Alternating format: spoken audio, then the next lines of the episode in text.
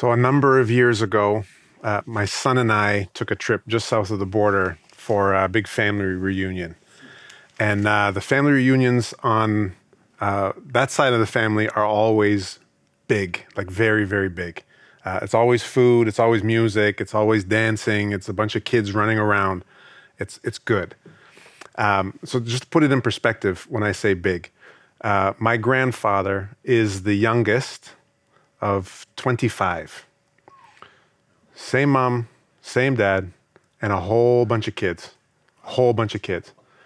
And those kids had kids, and those kids had kids, and those kids had kids, and so on and so on. So you get the idea. When we get together, it's it's a party. And and when we do have this time together, it's it's it's a lot of fun. Uh, and there were some lessons. This particular trip, there were a couple lessons that that not only I learned, but my son learned as well.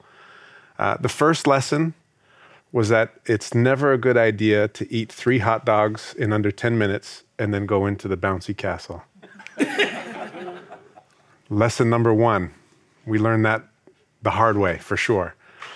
And the second, the second lesson or the second insight that I got is a little bit, little bit nuanced, and that when you get this many people together, we were, I can remember this time in particular, we were sitting under a big pavilion, and you'll see how these little groups start to move off into their own little sections.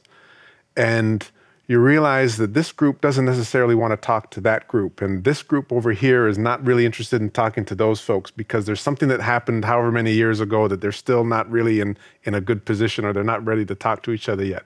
I don't, I'm the only family that has that experience.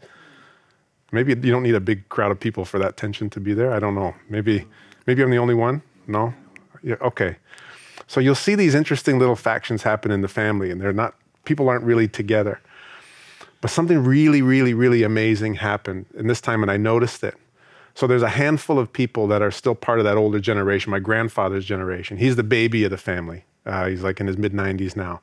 But Uncle Joe was there at this time. And uh, at, at, at, this particular barbecue, is about 103 years old, 102, 103 years old. not quite sure. The, there's a debate on how old he actually is, what his real birthday is.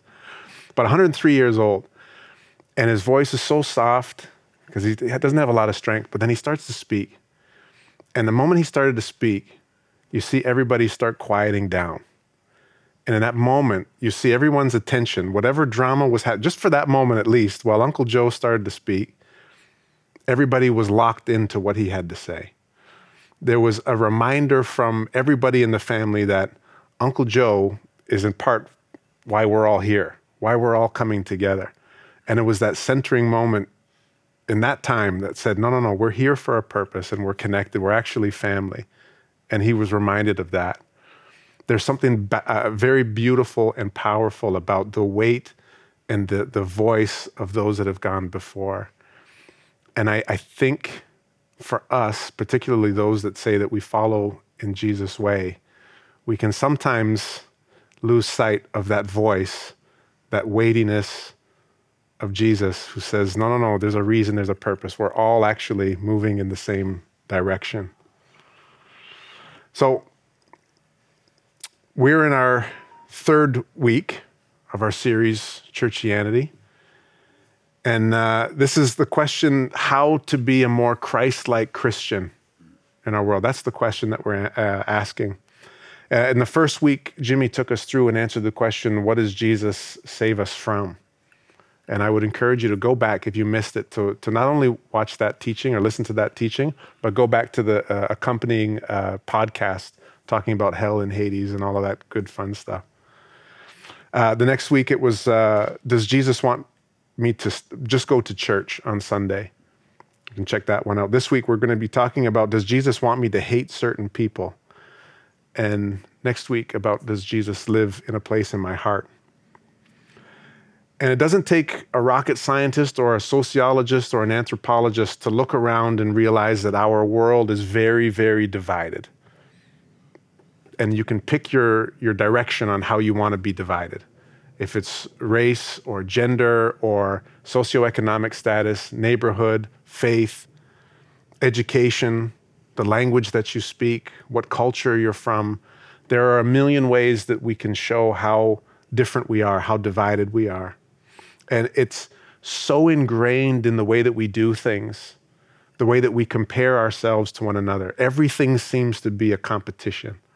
Everything seems to be a conflict, or it's less about um, what I stand for or what I'm about, as a, and more along the lines of like what I'm against or what I'm not for. It's been three years since uh, COVID, the time that we're having this conversation. Three years, which doesn't make sense to me. But I can remember thinking early on in the in the pandemic that here was something that was actually going to galvanize all of the people. The whole planet is actually facing this single threat. And, and I think for once, with all of the polarization that's happening in our world, I think this is actually going to be something that brings people together, that we could fight this common, uh, common enemy yeah, it didn't quite work out that way. I know there are some people whose whose family gatherings are still recovering from all of the conflict and the different way of looking at things from that um, that time in our in our history. But why do we divide? Why are we so uh, at each other's throats all of the time? Why are we trying to to make divisions and see that there's um, there's so much lack of unity? And I think mostly is out of a desire to be safe, for us to be secure. It's so uh, comforting to know that you're with people who look like you, sound like you, think like you, believe the same things that you do. And that somehow we believe that if we're just with each other, with, with like minded people, that we'll be safe in some way. But I'm interested it's interesting to learn when you look at the fruits of the spirit when you look at the values of being a jesus follower that safety doesn't make one of those any of those lists of what the call is to be a jesus person security is not in the guarantees of what you will find as you venture in to follow jesus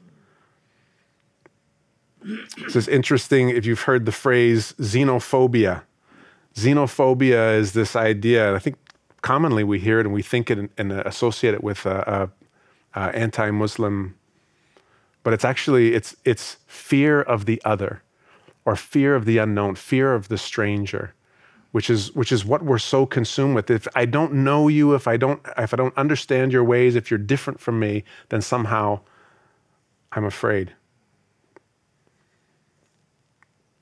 And Jesus people, Jesus followers, we're, we're not exempt from this uh, division from this polarization or these conflicts. But what's interesting, we don't see uh, xenophobia in Scripture, but we see another phrase that's xenos, which is love for the stranger. Phileo to love, and xenos, the unknown, is to love the unknown. It's actually a call for Jesus people to not be afraid of the unknown, but the opposite, to not push them away, but to actually draw them in closer, to have deep love and care for the stranger. When we talk about Jesus' prayer for his people, we see that in John chapter 17, where Jesus Jesus' prayer for his, his church was that there would be unity, that the church would be one, or Jesus, the people who claim to follow him would be one in the same way that him and the Father are one. I think as difficult as, as he was aware of the outside challenges and persecution that would happen to the church, Jesus knew that inside would be just as challenging, that we would have issue with one another.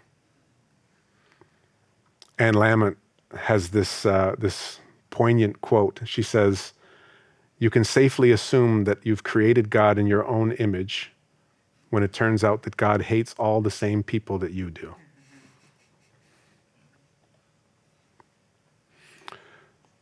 So, the rest of our time here now, uh, we're going to look at one of the most familiar parables, maybe in, the, in all of the scripture.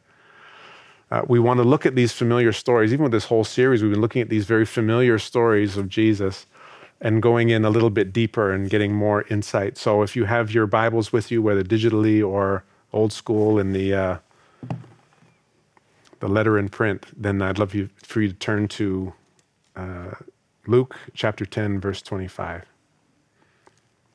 Starting in verse 25. The story of the Good Samaritan. And when we think of this word, the Good Samaritan, it's interesting because uh, the, the descriptor for the, the, the word or the, um, the person of a Samaritan is associated with somebody who's good. When you think, oh, that person is such a, they're such a good Samaritan. They're a great, they went out of their way to do a good thing. Like there's even uh, specific laws here in Ontario, the Good Samaritan law that says that if somebody is in trouble, that you won't, and you, and you move in to try and help them deliberately, that if something bad goes on, you won't be persecuted, you won't be held liable because they want to promote people actually moving into hard situations to help them. There's a, there's a law there that's, that's called the Good Samaritan law that's based on this, uh, this parable. So if you turn to uh, Luke chapter 10, starting in verse 25, we'll read, we'll read the story. It's a short story, but we'll read it together now. On one occasion, an expert in the law stood up to test Jesus. Teacher, he asked, What must I do to inherit eternal life? What is written in the law? He replied. How do you read it? He answered, Love the Lord your God with all your heart, and with all your soul, and with all your strength, and with all your mind, and love your neighbor as yourself. You have answered correctly, Jesus replied. Do this, and you will live. But he wanted to justify himself. So he asked Jesus, And who is my neighbor? In reply, Jesus said, A man was going down from Jerusalem to Jericho when he fell into the hands of robbers. They stripped him of his clothes, beat him, and went away, leaving him half dead. A priest happened to be going down the same road, and when he saw the man, he passed by on the other side. So too a Levite, when he came to the place and saw him, passed by on the other side. But a Samaritan, as he traveled, came where the man was, and when he saw him, he took pity on him. He went to him and bandaged his wounds, pouring in oil and wine. Then he put the man on his own donkey, took him to an inn, and took care of him. The next day he took out two silver coins and gave them to the innkeeper. Look after him, he said, and when I return, I will reimburse you for any extra expense you may have. Which of these three do you think was a neighbor to the man who fell into the hands of robbers? The expert of the law replied, The one who had mercy on him. And Jesus told him, Go and do likewise. So the lawyer, the lawyer asks a question. It's a, it's a very real and I think I think an honest question, even though he's, he's trying to trap and he's trying to trick Jesus, which is what the, the lawyers of the day were trying to do often, set him up.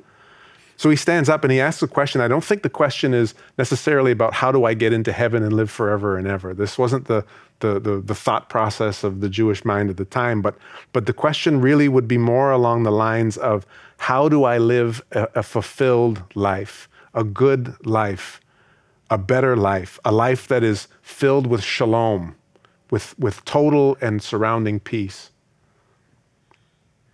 Regardless of the motives of the question, it's one that most people, I think, ask themselves. I know I, have asked myself the question as what is it that I have to do to be saved or successful? A life that is uh, full of abundance we ask ourselves these questions on a regular basis. I think, I think a lot of us do. And I want us to keep this question in mind as we walk through that this is, this is a response or an answer to the question how do I have, how, what do I have to do to have a life that's fulfilled? The lawyer is looking to get some parameters, some assurances, either to make himself look good or to get the right formula to figure out the answer to succeeding at life. And it reminds me of uh, my, my favorite lawyer story. Now, the person who told me this story said it was a true story, but I have no way of verifying whether or not that he's telling the truth or not, so bear with me. But the, but the, the story goes is this there was a lawyer who uh, purchased a box of uh, cigars, 24 cigars in the box, and had the bright idea to go, get that box of cigars insured against fire, theft, and vandalism and the insurance company actually wrote the pol- like allowed him to do it. So he gets the, he gets these box of cigars uh, insured. And then after about a month or two months, slowly but surely, he, ends, he smokes every single one of these cigars, every one of them. And after he's finished, he submits a claim to his insurance company and says, my cigars have suffered uh, fire. I need to be reimbursed. So the insurance company, obviously, they say, no, we're not going to do that. Just, the cigars went up in the way that they're actually intended to be consumed. There's no way you do it. So he sued the company and won. The uh, insurance company writes him a check for $15,000. And the moment that he cashed the check, the same day, the insurance company goes and has this gentleman arrested for 24 counts of arson. Small fire. He ended up getting fined and spending time in prison. So this, this it's a silly story about a, fire insurance policy. But this, this lawyer that's mentioned in Luke may be looking for a way to trap Jesus, this kind of uh, question that gives him uh, a kind of insurance policy. Tell me the things that I need to do in order that I can benefit or cut corners or, or, or, or have this uh, way of thinking benefit me. And I don't think the question is a bad question. It's, it's one that's on the minds of a lot of us. What do I need to do to get? Fill in the blank. What's the catch? What's the path of least resistance in order to get the greatest return? And if we're not careful, we can import this way of thinking into every aspect of our own personal lives. But at its core, this question, there's something wrong with it from the, from the lawyer. What do I need to do to inherit eternal life, abundant life? And typically, the, the, the way to get anything or to inherit anything is to have the right last name. Right? You need to be born into a family. So there's nothing you really need to do except exist. You're, your inheritance is secure depending on the family that you're in. So at its core, there's, there's something wrong with this, this question. And Jesus picks up on this lawyer's leading question quickly and he asks the question back to him. I love the way Jesus does this always. Any question he gets, he has an, uh, an amazing way of getting to the thing behind the thing, always. Says, You know the law, you know the scriptures. What do they say? What do the scriptures say? And the lawyer has a very good response. It was a, an answer that would have been widely ex, uh, accepted uh, in the Jewish tradition. Even Jesus, when he was confronted a couple times before, when people asked, uh, they're lawyers again, they're trying to trick him. Uh, what's the greatest commandment? And Jesus' response is, Love the Lord your God with all your heart, with all your soul, with all your mind. And the second is like it, to love your neighbor as yourself. And this is the answer that this lawyer gives. He says, Well, exactly that to love the Lord your God with all your heart, your soul, your mind, your strength, and to love your neighbor as yourself. Jesus affirms it, says, Yes, that's right, very good. But the, the lawyer was ready. I think he, he knew that was coming, so he has the follow up question. He says, Who is my neighbor? This is a throwback to the laws in Leviticus, Leviticus chapter 19, verse 18 the law says, Do not seek revenge or bear a grudge against one of your people, but love your neighbor as yourself.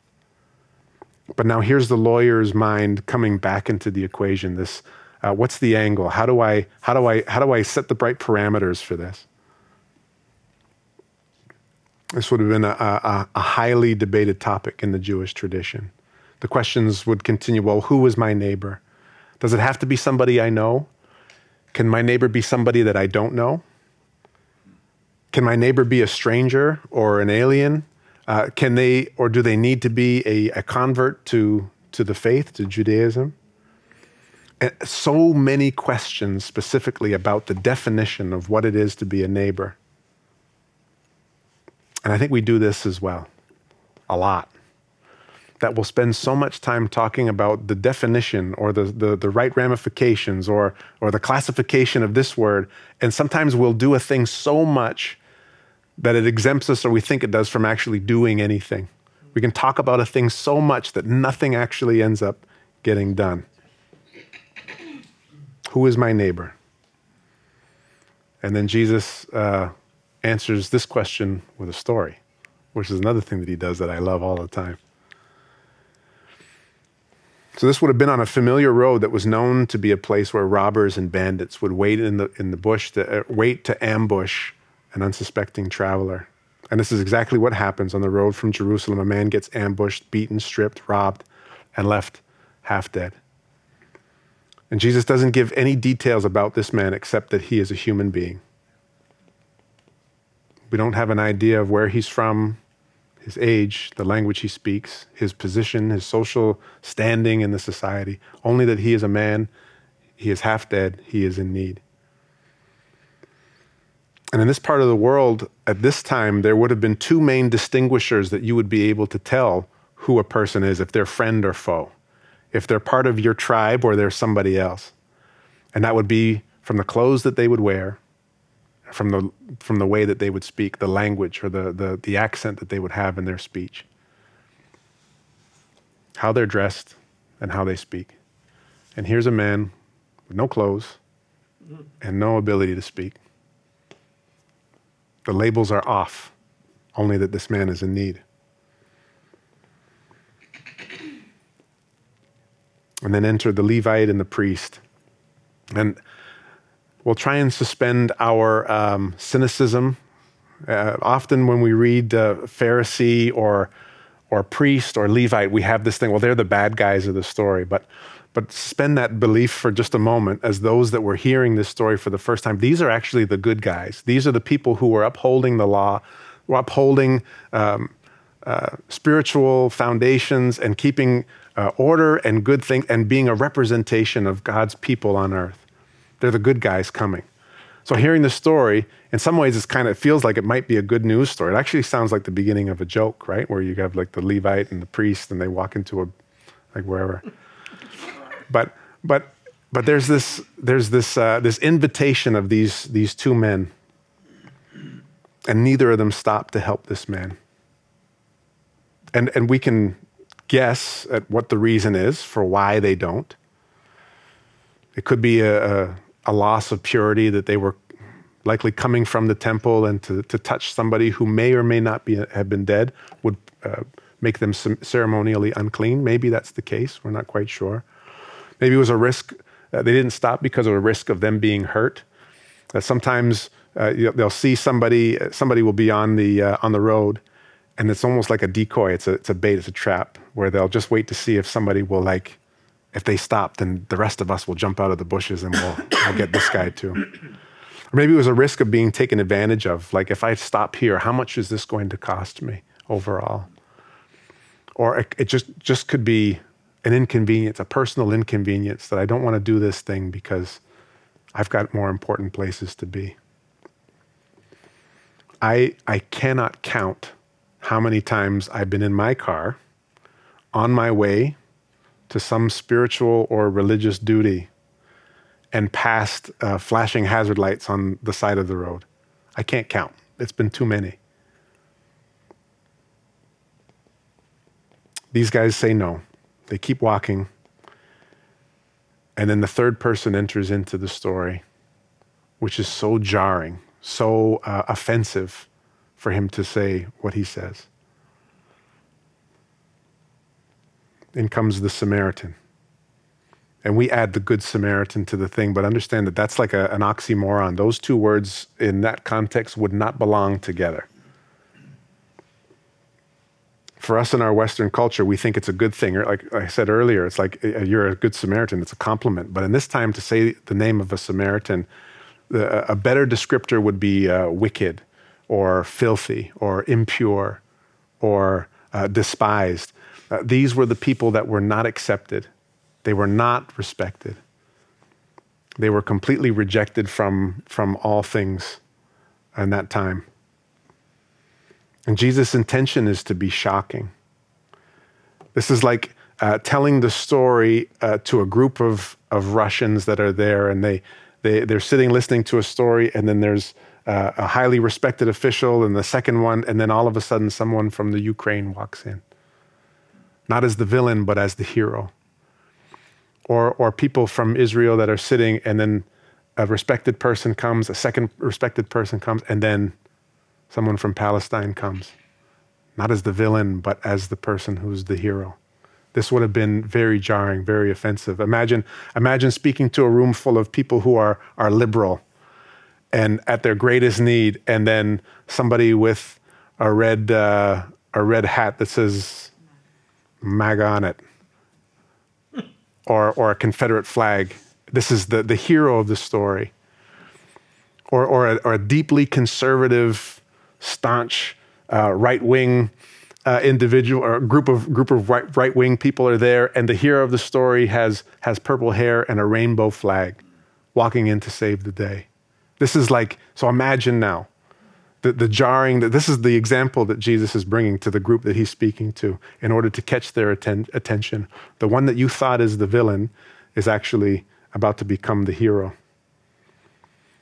So I want us to take a moment and think about that. Just us in this room and those of you that are, are watching online on our sites, think about that just in this moment. When you think of those key identifiers that you have, those first things that come to mind when you think of who am I? Is it your gender? Is it your socioeconomic status? Is it your postal code or your zip code? All of those things that define you. Think about that and then think about who the other could be. And think of you being in your most desperate time of need and that other coming in your direction.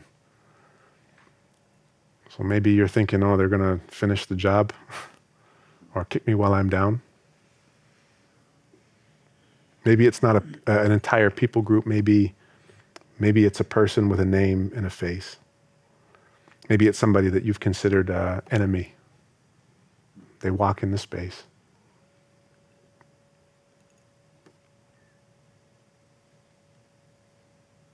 This wicked, filthy, impure, despised Samaritan comes and stops and draws near to the person in need. And what? What does he do? My translation in uh, verse 33 he says, But a Samaritan, as he traveled, came where the man was, and when he saw him, he took pity on him. Other translations say that he had compassion on him, or he, he felt bad for him. But uh, pity, to pity him sounds like such a, doesn't, doesn't sound like a right word for me. It just seems like, oh, like, oh, sorry, you're sorry about your day, bud. Like, just like real patronizing almost. He took pity on him, almost like, uh, charity in a, in a, in a patronizing sense. But the, the Greek word, I think, has something for us to really sit with and to, to chew on. And that's uh, splagnesiomai. I might be saying this wrong. But this word is, is literally translated uh, a yearning in the guts, deep deep yearning in your in your bowels, in the pit of who you are, and being compelled to help and move to action. A compassionate pull that moves you to action, to be moved so deeply by something that you feel it in the pit of your very being, in your stomach. This is what this word means. And we read this phrase over and over again in the New Testament. It's also translated as compassion, but, but we hear it, we see it uh, he saw the crowds and had compassion on them because they were har- harassed and helpless like sheep without a shepherd. When he saw the great crowd, he had compassion on them and healed their sick. When he saw her, he had compassion on her and told her, Do not weep. It's the same he in every one of these interactions that we read throughout the entire New Testament. It's always 100% Jesus. There's nobody else, with three exceptions. And all of them are parables the unforgiving servant in Matthew 18, the, the, servant that owes his master a ridiculous amount of money that couldn't be paid off in multiple lifetimes. The master has compassion on him and forgiveness and forgives the debt. The father in the story of the prodigal son of Luke chapter 15. As the father who's waiting and watching for his son to come home sees him a long way off and puts all dignity aside and runs towards him, compassion, and rescues his son. And here, the wicked, filthy, impure, despised Samaritan sees the man in need and, filled with compassion, stoops down to give aid to the weary, beaten, and stripped traveler. The one with splagnesiomai in the New Testament is always the God figure always the hero of the story, the one that we should aspire to be like, the answer to the question on how to live a life that is fulfilled and in abundance. And here Jesus is saying very clear when you ask the question, Who is my neighbor? We're not asking the right question. The question isn't about who is my neighbor, uh, what are the lines that I can draw to say who's in and who's out. How far do I have to go in my loving people or caring for people before I don't have to go any further just to be able to get in? The question is flipped from who is my neighbor to who am I being a neighbor to? It's a very different way of, of looking at it. So, um, the house that we used to live um, a number of years ago, it was a semi-detached, and on the other side of the wall was a, a, a very uh, an elderly couple from uh, Czechoslovakia, and a lovely couple. And um, he was very very old. And when the snow came down really really heavy, um, me and then a neighbor from across the street, a guy named Mark from Jamaica, would come over, and we would we would both take turns. We would shovel the driveway. And on this one particular day, it was like snowing a lot. And We were both out there at the same time, just having time to talk. And and at the end of it, we were just kind of catching our breath and showing some appreciation just for what we did, right? It was like we kind of feel good. Now, he would always try and repay us in the fall with like, uh, he, he, had an amazing garden and all the fruits and all the vegetables that he would grow in, in, the, in the fall, he would now give those to us as a blessing, kind of as a thank you. But we were there afterwards and we're just having this conversation, him and I, and it's just like, wow, you know, this is kind of nice that we can do this for, for our neighbor. And, and Mark said something to me that I'll never forget. He said, Quincy, you can have the biggest house. You can have, uh, you know, however many cars in your garage. You can live in the best neighborhood. You can live in the projects. You can have a, a, a place with no garage. At that time, I had no garage. He says, you can have no garage. I think he was speaking to me. So you can have no garage. You can have all of these. You can, you can have a big house, small house. It doesn't matter. If you don't have neighbors, you're living in the hood. I've never forgotten that. I've never forgotten that. Because so many times in my life, I've, I've lived my life like the priest or the Levite, where I want to talk about a thing more than I actually want to get involved and do a thing. That I'm more concerned with doing religious work than meeting the needs of the people who are right around me. More concerned with having a right answer to a question or fighting about definitions to the point where nothing actually gets done. Where the feeling of compassion in my guts as it rises up gets shoved down and ignored, put aside out of fear of inconvenience or loss or becoming impure.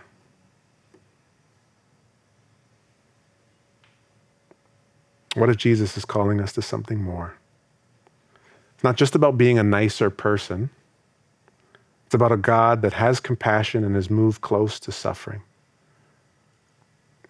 It's about a God that has compassion and is moved towards suffering, regardless of the label that is on the individual, knowing that each person, each human being is the image stamp and holds the image of a beautiful and gracious and kind God. And that we can see the hand of God in places and spaces that we would not expect. I pray that we would discover the answer to a fulfilled life, an abundant life, is somehow wrapped up in the places where we have made no space. Let's pray. Lord, make us instruments of your peace. Where there is hatred, let us sow love. Where there is injury, pardon. Where there is doubt, faith. Where there is despair, hope. Where there is darkness, light. Where there is sadness, joy. Lord, grant that I might not so much seek to be consoled as to console, to be understood as to understand, to be loved as to love. For it is in giving that we receive, it is in pardoning that we are pardoned, and it is in dying that we are born to eternal life. Glory to the Father, to the Son, to the Holy Spirit, as it was in the beginning, is now, and will be forevermore. Amen.